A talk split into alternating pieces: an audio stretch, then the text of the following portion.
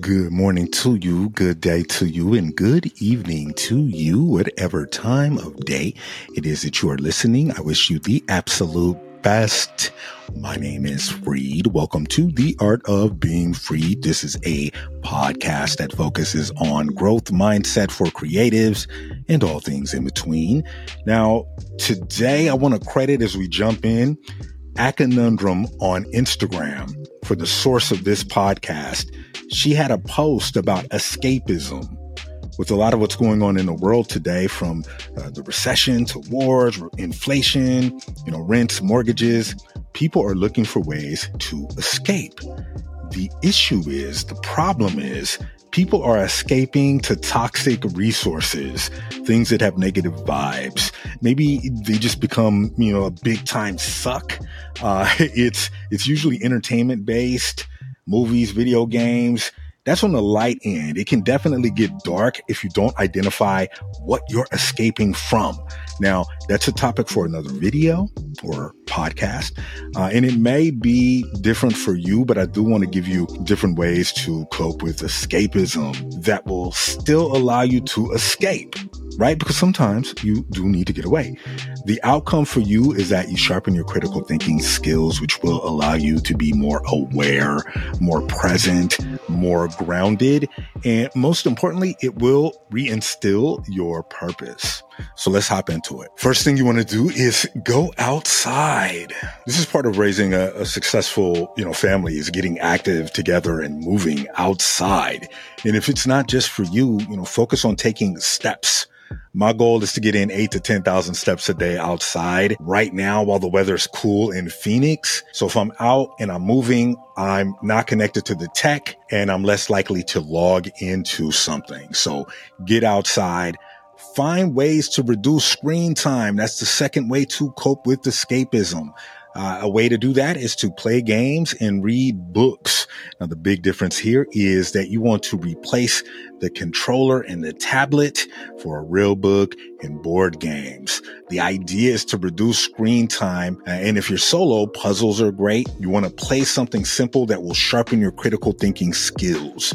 And this is also going to help you to develop the ability to be present. It's so important for you to be present. Next, write out a vision. It's not necessarily about having, you know, plans or goals as much as it's about visualizing the type of person uh, that you want to be, that you want to become. I know there's nothing wrong with wanting the best for yourself or wanting the best version of yourself. Uh, you know, if you're ever going to escape for a time to anything, it should be visualizing, obsessing even over the type of person that you wish to become.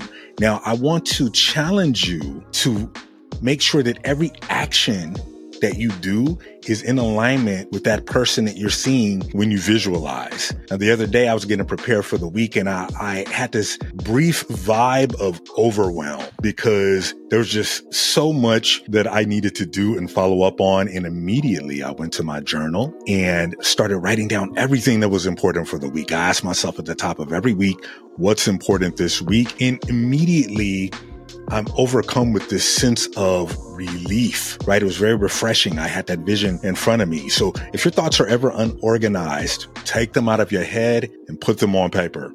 Now, here's another key to vision. You want to create a version of yourself that is not necessarily attached to the world. You know, people like to focus on just a singular outcome. I want to raise, I want a, a new car, new house, things like that, right?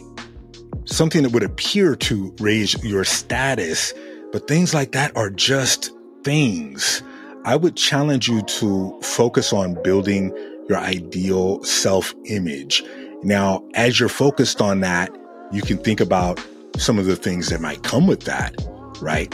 Um, so focus on that. And the only way you can focus on building your ideal self image is by embedding it within your subconscious. So you need to build and develop some sort of habit that will allow you to show up for at least 21 days. Uh, before you go to bed, when you wake up, some sort of routine, some sort of mantra, some sort of affirmation. Maybe you just spend uh, 20 minutes a day right? Or 20 minutes in the morning or 20 minutes at night looking at your vision board. But if you want to escape, you need to escape towards the ideal person that you want to become. Don't escape to the toxicity. Don't escape to the negativity, uh, the the things that will, will, will distract you and take away your attention.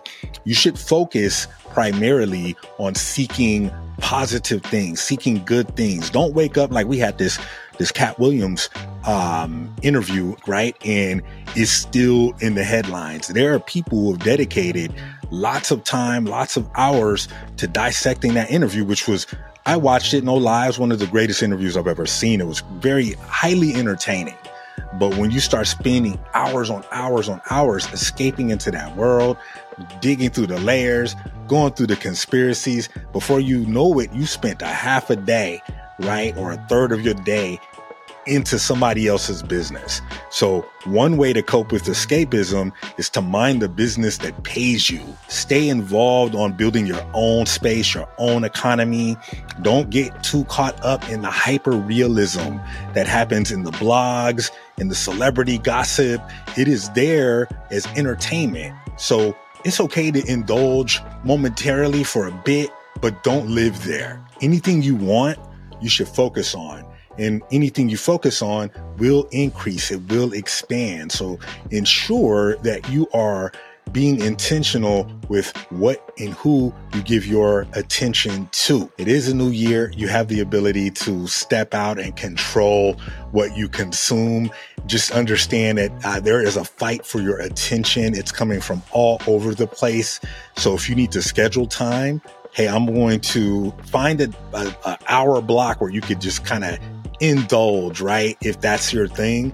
Um, but if you're disciplined to realize that there's a war for your attention, you should be able to tap into these tips and it will allow you to hone in on your purpose because you get outside. That's a great way to get away. Uh, you play games and read books, puzzles. You challenge your mind. You learn new things, escape to new worlds and learn in the process and sharpen your mind, sharpen your critical thinking skills. And then you create a vision, the ideal vision of yourself, right? That's going to allow you to really lean into that central purpose because as you create that vision of yourself, it can become your central purpose, which is a, a purpose that just is never ending, right?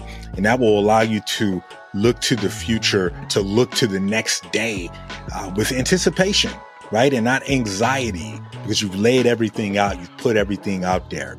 And this is going to be very important, especially if you're creatives, because creative people are, it's just easy to daydream and just put on whatever. Let me just throw on a TV show and binge watch the whole thing right now because I'm just over it and I just want to escape. I want to get away.